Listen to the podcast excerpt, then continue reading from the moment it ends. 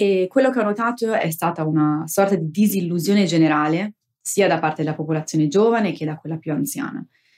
I giovani non credevano più così tanto nella democrazia come ai tempi della rivoluzione, dicevano che appunto gli esponenti politici erano tutti corrotti, che eh, non avevano lavoro, non avevano lavoro. Forse non ve lo ricordate, ma c'è stato un periodo, una decina di anni fa, che tutto il mondo era innamorato della Tunisia. Poco più di dieci anni fa, nel 2011, cominciavano le cosiddette primavere arabe, cioè quel movimento in cui la popolazione di paesi come la Tunisia, la Libia, l'Egitto, la Siria si rivoltò contro i dittatori che li governavano, generando all'inizio enorme speranza in tutto il mondo. Purtroppo sappiamo come è andato a finire. Le primavere arabe si sono trasformate in un disastro, perché i dittatori, pur di rimanere aggrappati al loro potere, hanno preferito scatenare guerre civili contro le loro stesse popolazioni. È quello che è successo, per esempio, in Siria, dove la guerra non si è ancora mai fermata. Altrove, come in Egitto, l'esercito ha fatto un colpo di Stato militare e ha riportato l'autoritarismo nel paese. Le primavere arabe, che erano nate con un'enorme speranza, si sono trasformate in un fallimento. Ma non in Tunisia. In Tunisia, che anche il paese da cui le primavere arabe erano cominciate, la rivoluzione ha funzionato e la speranza è rimasta viva. La popolazione tunisina è riuscita a cacciare il dittatore Ben Ali praticamente senza spargimenti di sangue e ha trasformato il paese in una democrazia piuttosto libera e soprattutto laica.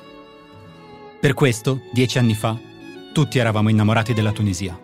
Per questo le organizzazioni politiche che hanno accompagnato la democratizzazione hanno vinto il Nobel per la pace e per questo la Tunisia, nel grande disastro generale delle primavere arabe, è rimasta come un esempio luminoso.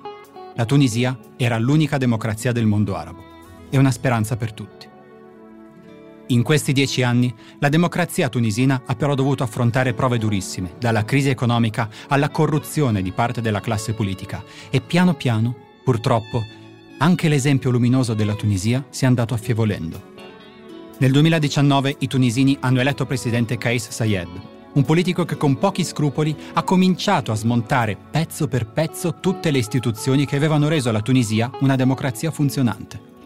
Questo ritorno all'autoritarismo è diventato sempre più duro e grave negli ultimi mesi, al punto che oggi non siamo più sicuri di poter ancora dire che l'unica democrazia del mondo arabo è davvero una democrazia. Alissa Pavia è Associate Director per il programma Nord Africa dell'Atlantic Council che è uno dei più importanti centri studi degli Stati Uniti, con sede a Washington. Con Alissa Pavia parleremo di chi è davvero Kais Sayed, della discesa del paese in un'autocrazia sempre più pericolosa e soprattutto ci chiederemo se ancora possiamo nutrire qualche speranza per la democrazia tunisina. Questo è Globo, è un podcast del Post con un'intervista a settimana sulle cose del mondo e io sono Eugenio Cau.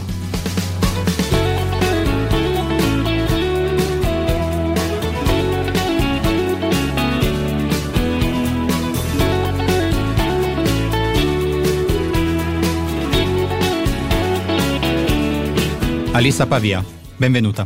Grazie, grazie mille.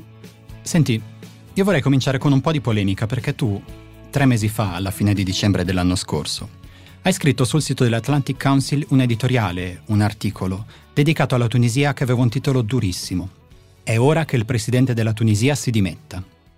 All'interno dell'articolo, fra le altre cose, c'era scritto è evidente che il presidente Sayed ha perso ogni legittimità di governare su un paese che un tempo era ritenuto come l'unico sopravvissuto delle primavere arabe.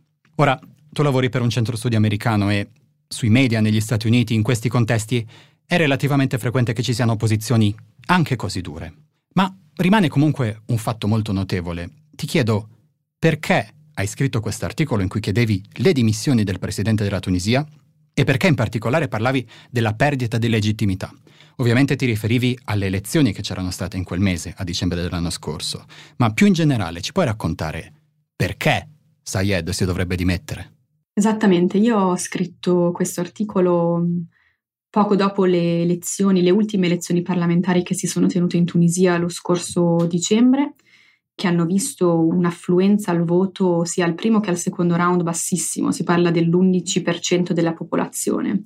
Nel mio pezzo io argomento che dovrebbe dimettersi il presidente attuale Kais Sayed, che è una tesi che io tuttora difendo, perché in nessun paese democratico un leader continuerebbe a rimanere tale dopo un voto di sfiducia così palese nei propri confronti, perché un voto, un'affluenza al voto così bassa, 11-12%, è palesemente un voto di sfiducia nei confronti del, dell'attuale presidente tunisino.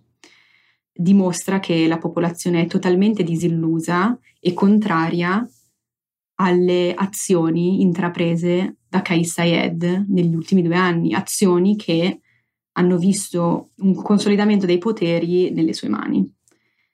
Basti pensare alle elezioni del 2014, le prime che si sono tenute dopo la rivoluzione tunisina, dopo le primavere arabe, che hanno visto invece un'affluenza quasi del 70% e quindi in meno di dieci anni siamo passati dal 70% a, all'11%.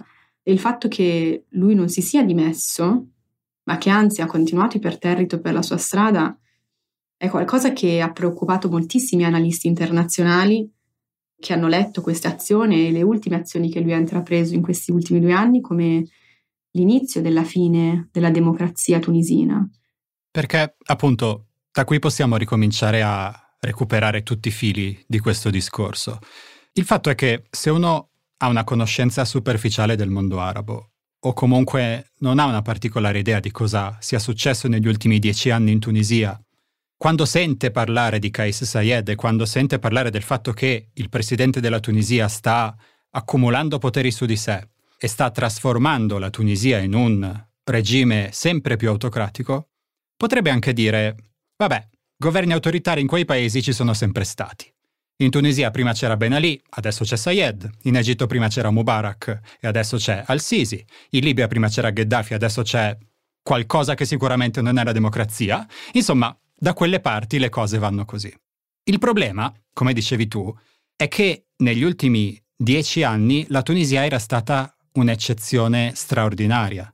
Un'eccezione così importante che per molti versi aveva dato speranza al mondo arabo, al punto tale da essere definita l'unica democrazia in tutto il mondo arabo. Era l'unico paese che era uscito bene dalle cosiddette primavere arabe ed era l'unico paese che dopo aver cacciato il dittatore Ben Ali era riuscito a trasformarsi in una democrazia.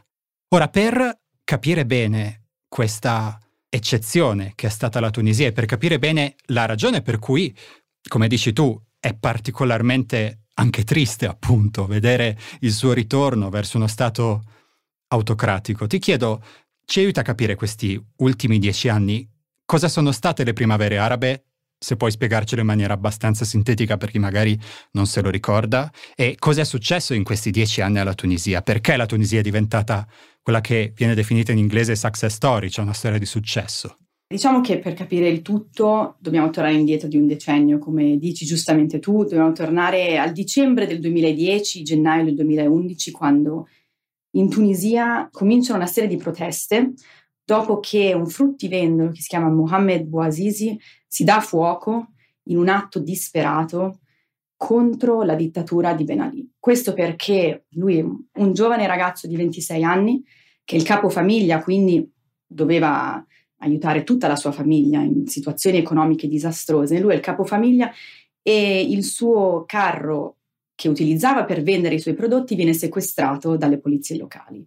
Lui cerca di capire il perché, il per come, non riceve risposta, essendo una dittatura, nessuno doveva dare risposte a nessuno, insomma, e quindi in, in un atto di disperazione si dà fuoco. Bouazizi morirà qualche giorno dopo in ospedale. Questo dà il via a una serie di proteste che si dilagano. Innanzitutto a Sidi Bou Said, che è la cittadina di dove insomma, Mohamed Bouazizi era, era nato, e poi si dilagano in tutto il resto del paese per poi dilagarsi nel resto della regione. Quindi vedremo una serie di proteste, forse i nostri ascoltatori se lo ricordano, una serie di proteste che pervadono prima il Nord Africa, dall'Egitto all'Algeria, alla Tunisia ovviamente, fino ad arrivare al Medio Oriente. E queste proteste lasciano tutti noi del mondo occidentale speranzosi, erano dei momenti incredibili, io mi ricordo che li guardavamo tutti eh, dalla televisione perché finalmente vedevamo che le persone sotto dittatura insieme si stavano ribellando e stavano dicendo basta. Ma la cosa triste è che molti di questi paesi purtroppo piombano in guerre civili, che noi oggi conosciamo benissimo, dalla guerra civile in Siria contro il regime di Assad, dalla guerra civile nello Yemen, una guerra civile che, di cui non parliamo abbastanza. E quindi cosa succede? Che fra il 2011 ad oggi vediamo un decennio di democrazia in Tunisia. Ma come possiamo definire la democrazia? Anche questo è di fondamentale importanza. E vediamo che la Tunisia intraprende una serie di momenti storici, di, di azioni che possiamo effettivamente definire delle azioni democratiche. Forse la cosa più importante fu proprio la stesura della Costituzione nel 2014, no? l'arrivo alla Costituzione, una Costituzione nuova, poiché la Tunisia aveva già avuto due Costituzioni, che viene adottata nel, nel gennaio del 2014, dopo una lunga serie di trattative che viene messo in atto da quello che viene chiamato il quartetto per il dialogo nazionale, che quindi è l'insieme dei tre partiti principali e il sindacato UGTT. E la Costituzione stessa poi è una Costituzione che viene lodata da più parti perché appunto sancisce l'uguaglianza fra uomini e donne e sancisce anche che la Tunisia è uno Stato civile che non sottostà alla legge shariatica dell'Islam, nonostante l'Islam sia comunque la religione principale dello Stato. E nel 2015 il quartetto poi vincerà il Nobel per la pace per il suo contributo decisivo alla costruzione di una democrazia pluralistica in Tunisia. Ed è un momento veramente di grande felicità e di consolidazione della democrazia per la Tunisia. Tutti parlano della Tunisia, tutti parlano di questo processo di democratizzazione e ci saranno poi nell'ottobre e nel novembre 2014 le prime elezioni parlamentari e presidenziali, dove ci sarà un'affluenza del 74%, quindi altissima per un paese che non ha mai avuto elezioni prima d'ora. Ecco, per capire come siamo arrivati a Kais Sayed, dobbiamo, fare, dobbiamo capire un po' le crisi che succedono dal 2015 in poi. Perché purtroppo succede una serie di, di cose nel paese che producono appunto delle, delle crisi. La prima è quella del 2015, quando ci sono tre attentati, forse ce lo ricorderemo. E questo ovviamente avrà un effetto micidiale sul turismo. Nel frattempo c'è una crisi economica dilagante. La crisi economica comincia comunque dalla rivoluzione, perché come spesso accade in paesi dittatoriali dove una grande parte della società è eh, stipendiata dallo Stato, una volta che quello Stato più o meno crolla, eh, la disoccupazione sale alle stelle. Nel frattempo la Tunisia concorda una serie di prestiti con il Fondo Monetario Internazionale, che però in cambio chiede austerità, chiede tagli alla spesa pubblica, che ovviamente avrà un effetto sulla popolazione. E nel frattempo cominciano anche a trapelare molteplici accuse di corruzione. Ok, quindi tutte queste serie di avvenimenti dal 2015 al 2019 rendono il popolo sempre più disilluso. Tu peraltro mi dicevi quando abbiamo iniziato a conversare a proposito di questa intervista che sei stata in Tunisia nel 2019, proprio poco prima che Sayed venisse eletto e quando già la crisi della democrazia tunisina iniziava a farsi vedere e che hai raccolto diverse testimonianze notevoli. Io ho avuto la fortuna di andare con l'università nel 2019 proprio in Tunisia e ho parlato con membri della società civile, con ragazzi, giovani, persone anche anziane, ho parlato poi con l'ONU, con il Dipartimento di Stato americano e quello che ho notato è stata una sorta di disillusione generale sia da parte della popolazione giovane che da quella più anziana. I giovani non credevano più così tanto nella democrazia come ai tempi della rivoluzione, dicevano che appunto gli esponenti politici erano tutti corrotti, che eh, non avevano lavoro, non avevano lavoro erano disperati a quel punto, il 40% di disoccupazione giovanile. Invece le persone più anziane erano semplicemente timorosi, timorosi che, di non avere forse più la pensione, che lo Stato potesse crollare. C'erano anche tanti a cui mancava, detto onestamente, a cui mancavano gli anni di Ben Ali, perché dicevano magari non potevamo eleggere democraticamente i nostri rappresentanti, però almeno avevamo sicurezze, avevamo il pane per i denti, cosa che oggi non c'è più. eh, non sappiamo più cosa succede da un giorno all'altro. E quindi questo aiuta a spiegare forse perché Kais Sayed poi riesce a prendere il potere e fare quello che fa. E quindi a questo punto arriva Kais Sayed, che viene eletto nel 2019, con ottimi risultati peraltro, e che però comincia pezzo per pezzo a smantellare la democrazia tunisina. Ti chiedo innanzitutto, chi è Kais Sayed? Hai detto prima che è un ex professore universitario, ma da dove viene? Che origini ha? Che ideologia ha? Kais Sayed corre nelle elezioni in maniera indipendente. Non si sa bene chi è quando corre. Non è associato a nessuna delle grandi partiti che erano diventati noti durante gli anni della democrazia tunisina. E viene anche visto forse come un anti-elite ed è per questo che forse riesce a portare dell'ottimismo ancora una volta nella società molto disillusa, perché vedono in lui un outsider, una persona da fuori che forse finalmente può dare una scossa al sistema, che a quel punto era un sistema corrotto, in povertà. E quindi sulla scia di questi problemi lui riesce in una campagna demagogica a dire che lui insomma smantellerà il sistema e che se viene eletto riuscirà a eliminare diciamo dal sistema politico tutti i corrotti e quindi sulla scia di questo suo eh, discorso vince le elezioni. Tra il 2019 e il 2021 non è che fa grandi cose, in quel momento tutto il mondo viene inglobato dalla pandemia e anche la Tunisia dovrà affrontare la pandemia del Covid che avrà comunque delle ripercussioni molto forti sul paese. La disoccupazione sale di nuovo, 16%, disoccupazione giovanile, inflazione, crisi economica. I tunisini sono, sono esasperati a questo punto e sulla scia di questa esasperazione, nel luglio del 2021, Sayed congela le attività parlamentari. Congela le attività parlamentari invocando l'articolo 80 della Costituzione, che dice, in caso di pericolo imminente, il presidente può prendere qualsiasi misura necessaria per salvaguardare la sicurezza del paese. E quindi lui dice che la sicurezza del paese è sotto attacco per via della grande crisi economica e quindi lui deve prendere il potere per sistemare la situazione. Nel febbraio del 2022 scioglie il Consiglio Supremo della Magistratura, che è l'organo principale che si occupa dell'indipendenza giudiziaria del paese. Quindi questo è, è la seconda azione che per noi analisti internazionali ci fa un attimo scombussolare. Ma non si ferma qui Sayed.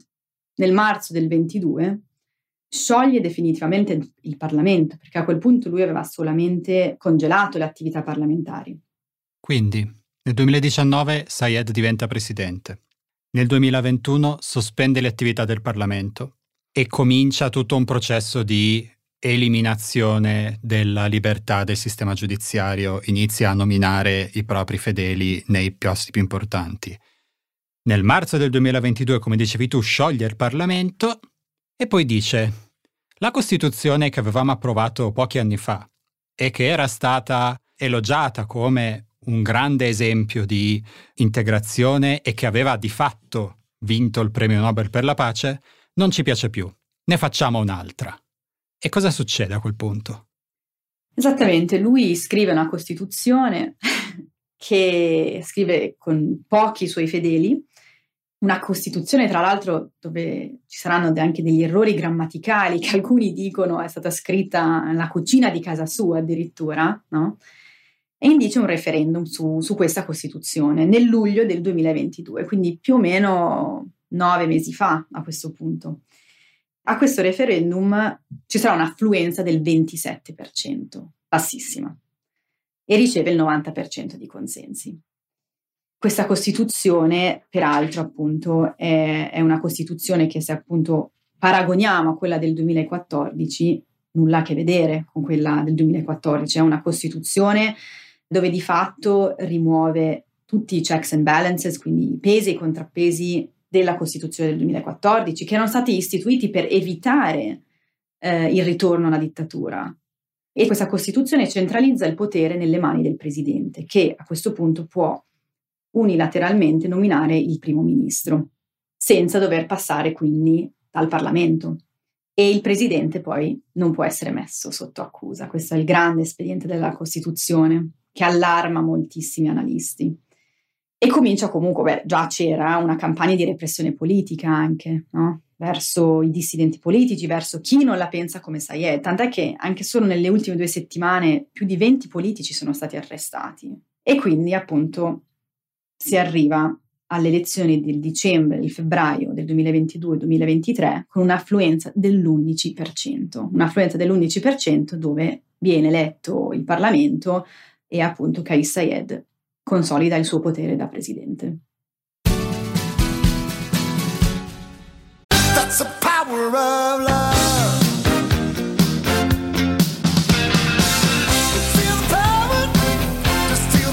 Per il lavoro che ami, scegli l'energia che ama il tuo lavoro.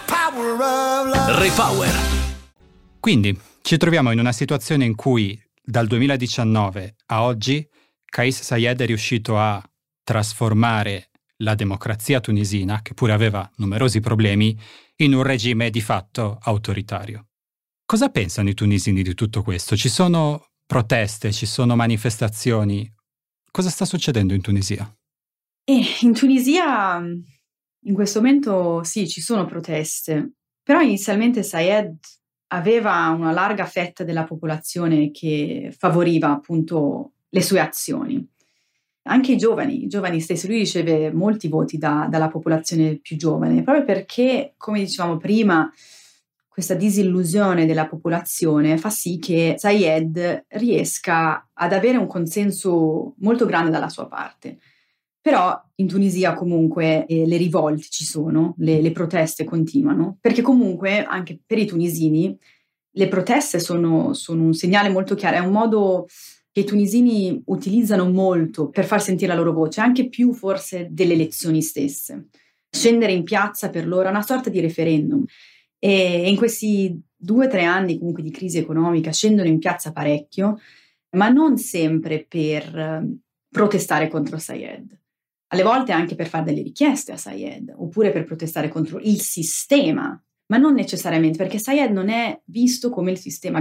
Quindi scendono in piazza quando non c'è più pane negli scaffali per chiedere aiuto, scendono in piazza contro le misure di austerità della, del, del Fondo Monetario Internazionale, ma sul scendere in piazza contro Sayed vediamo che effettivamente eh, la situazione è un po' più complicata. Ci sono alcune proteste effettivamente contro la sua presa di posizione, ma principalmente eh, vediamo che la popolazione sulla democrazia e sulla questione, insomma, sui propri esponenti politici è più disillusa e quindi meno interessata rispetto al 2011 ad andare in piazza per richiedere un, un rimpasso di governo piuttosto che altre misure politiche. Quindi la Tunisia in appena dieci anni si è disamorata della democrazia?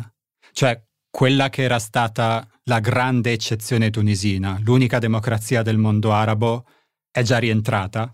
Cioè possiamo dire che l'eccezione tunisina è già rientrata e la Tunisia è tornata in quel grande filone di politici autoritari che governano con il pugno di ferro, come è già successo all'Egitto con Al-Sisi, come è già successo a tanti altri paesi della regione. Semplicemente il fallimento della primavera araba in Tunisia è stato ritardato di dieci anni, possiamo dire così?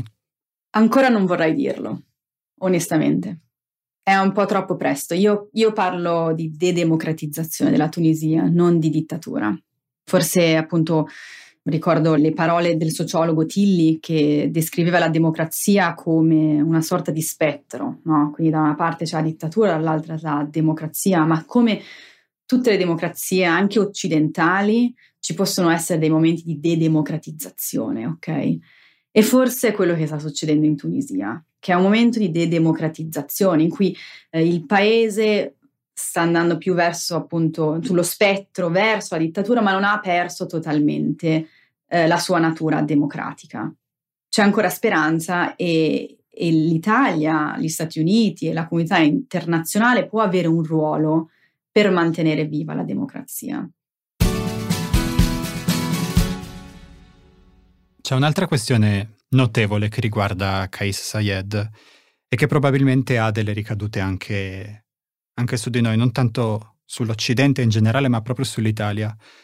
e del fatto che di recente il presidente tunisino ha cominciato a fare degli attacchi molto duri, molto violenti contro i migranti subsahariani che si trovano in Tunisia.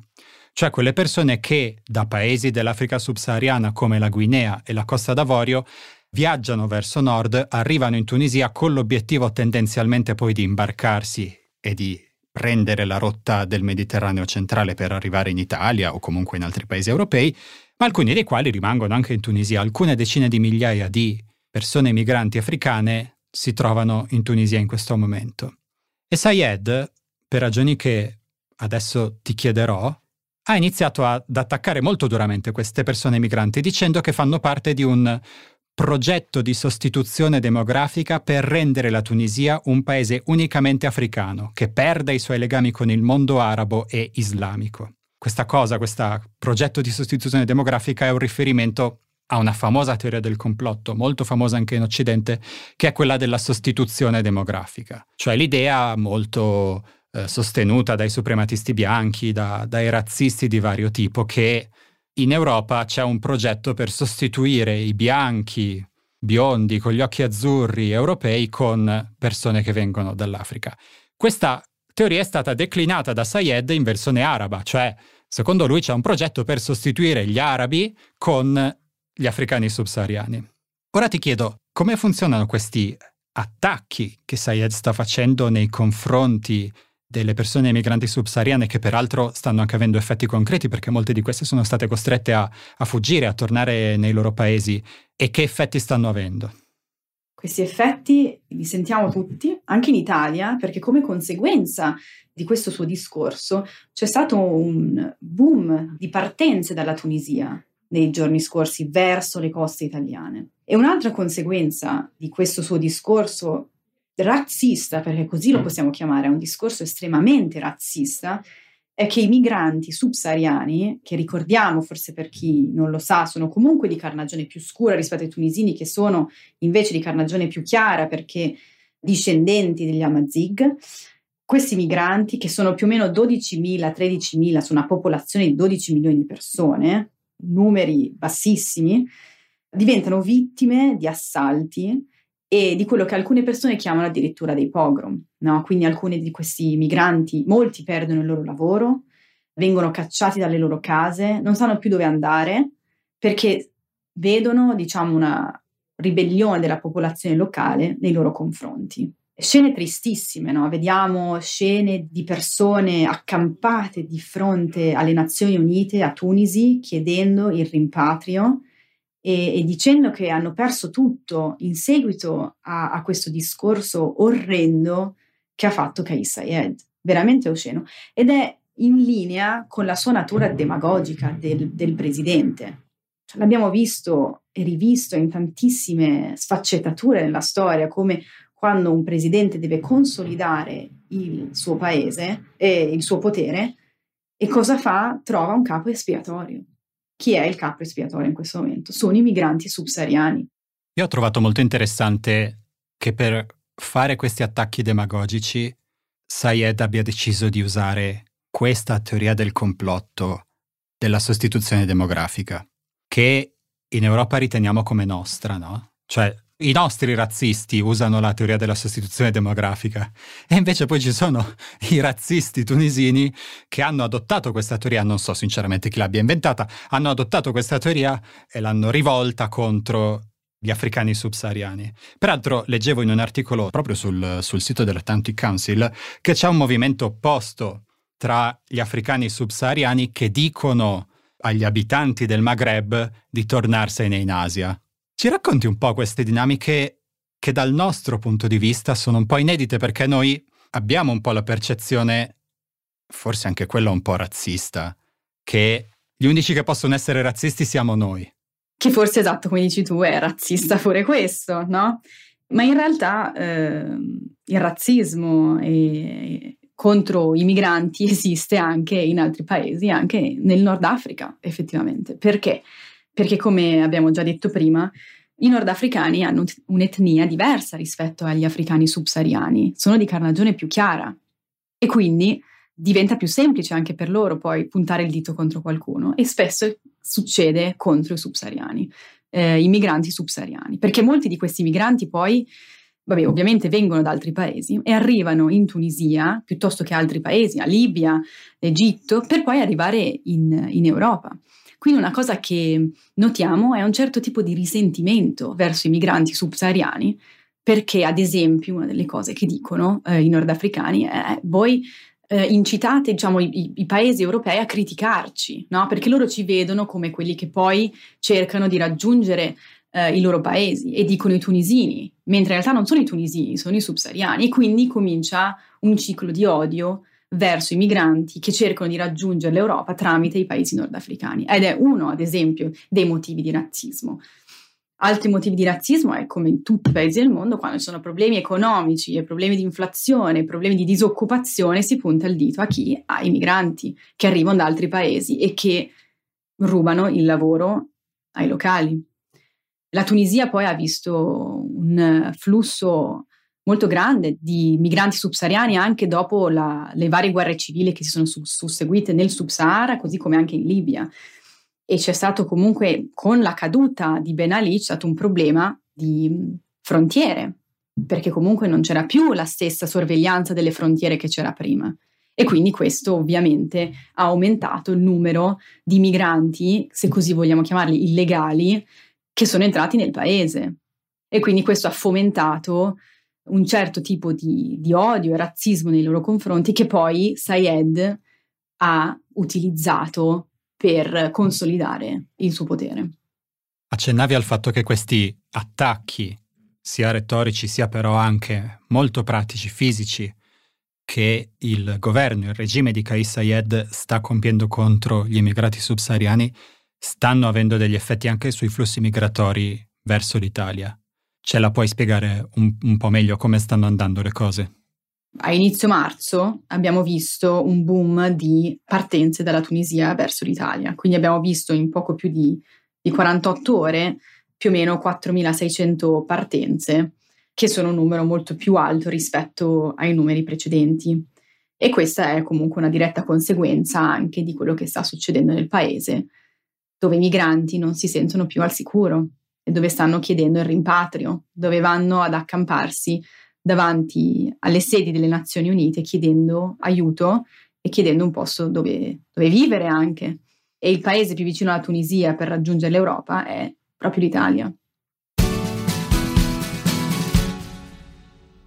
Tutta questa serie di problemi che abbiamo raccontato finora, la grande regressione democratica della Tunisia, questo populismo razzista di Sayed fanno della Tunisia un paese che sta diventando sempre più problematico. Ma al tempo stesso, anche per le ragioni che abbiamo appena raccontato, l'Occidente, l'Italia soprattutto, hanno bisogno della Tunisia. Per due questioni principalmente, la questione cosiddetta energetica, perché dalla Tunisia passa un importante gasdotto che collega Algeria e Italia, e per la questione dell'immigrazione.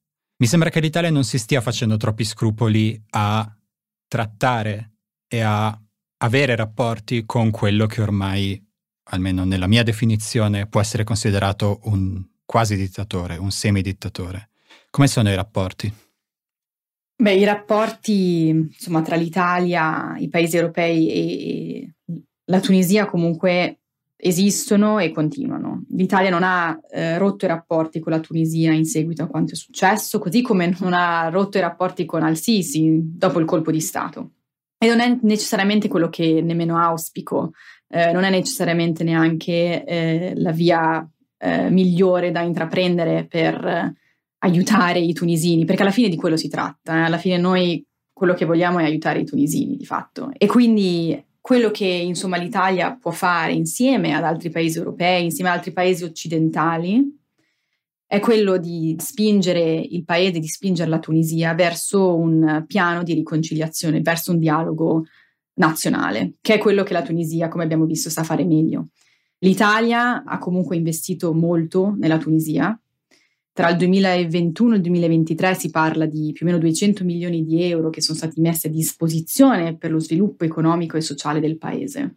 Se si sommano ad esempio ai 685 milioni messi a disposizione dall'amministrazione americana, insieme a tutti gli altri aiuti economici dagli altri paesi europei, si capisce che comunque eh, sono stati fatti degli investimenti ingenti per aiutare la popolazione, per aiutare la Tunisia, che sarebbe veramente un peccato sprecare solo a causa di un'unica persona. Quindi quello che molti analisti stanno ritenendo essere la via migliore in questo momento non è quello di rompere i rapporti con Kais Sayed, non è quello di chiudere la porta, perché questo rischia semplicemente di metterlo ancora di più in un angolino, di, di chiudere tutte le porte a qualsiasi tipo di trattativa. E a noi serve dialogare, non c'è nulla da fare, a noi serve dialogare. E quindi quello che molti analisti dicono essere forse la, il modo migliore per andare avanti è quello di forse aggiungere delle condizionalità agli aiuti economici che vengono dati al paese, che è comunque qualcosa di estremamente controverso. Eh, L'Europa ha già messo tante condizionalità in passato ad altri paesi arabi, perché il concetto di dire eh, vi do degli aiuti economici, ma in cambio, in cambio voi dovete diventare democratici è qualcosa di estremamente eurocentrico. Però che altre alternative abbiamo? Come possiamo poi noi spiegare ai nostri cittadini che le nostre tasse aiutano e vanno ad aiutare altri paesi che non sono democratici? E poi soprattutto noi crediamo nella democrazia, sono le cose in cui noi crediamo molto banalmente, sono i principi che noi sposiamo e quindi la cosa più naturale è quella di imporre delle condizionalità a Kais Sayed quando verranno dati altri aiuti economici al paese. Questo non significa che lui effettivamente possa mantenere le sue promesse, però almeno fa vedere che noi stiamo facendo delle azioni. E l'altra cosa è anche quella di spingere Kais Saed ad aprire a un dialogo nazionale in modo tale che sempre rispetto a quel concetto di dedemocratizzazione di cui parlavo prima, forse si riesce a spostarlo di più verso quella linea democratica eh, rispetto a quella dittatoriale, no? E quindi quello di richiedere da parte sua che si apra un dialogo all'interno del paese, un dialogo nazionale dove appunto lui eh, si riapre eh, al dialogo con gli altri partiti. Prima di arrivare ai consigli, vi ricordo che la mail di Globo è globo.it. Vi ricordo anche che se ascoltate Globo sull'app del Post o su qualunque altra app, Apple Podcast, Spotify e così via, potete cliccare sulla campanella o attivare le notifiche per riceverne una tutte le volte che Globo esce il mercoledì. E ora, Alissa Pavia, ti chiedo tre consigli, libri, serie tv, film, podcast, musica, che ti hanno ispirato e che vorresti suggerire. La prima cosa che volevo suggerire è di seguire la pagina Twitter e di seguire le pagine Instagram e Facebook di un'ONG locale che si chiama Al Bausala, che è un'ONG che si occupa di democrazia nel paese. Sono ragazzi giovani in questa, in questa ONG e loro dal giorno 1 hanno lottato contro la presa di potere di Kais Sayed e si sono fermamente opposti alla sua presa di potere. Quindi dobbiamo, dobbiamo sostenere la società civile, non c'è, non c'è modo. Un altro consiglio è quello di leggere un articolo che è scritto da un mio collega del Council, che si chiama, il collega si chiama Karim Mesran, e scrive un articolo per il National Interest che si chiama Four Possible Scenarios for Tunisian, Tunisia's Political Crisis ed elucida molto bene quali secondo lui siano, possono essere i quattro scenari possibili da qui in poi. E poi come ultima cosa consiglierei di leggere il capitolo 10 di un libro che si chiama The Making of the Tunisian Revolution e il capitolo 10 è stato scritto da Monica Marx e tratta i diritti delle donne prima e dopo la rivoluzione. E in questo capitolo lei fa un, un paragone dei diritti delle donne prima appunto e dopo la rivoluzione e dimostra come le donne in Tunisia hanno avuto un ruolo fondamentale nella rivoluzione e nella società tunisina. Alissa Pavia, grazie. Grazie mille.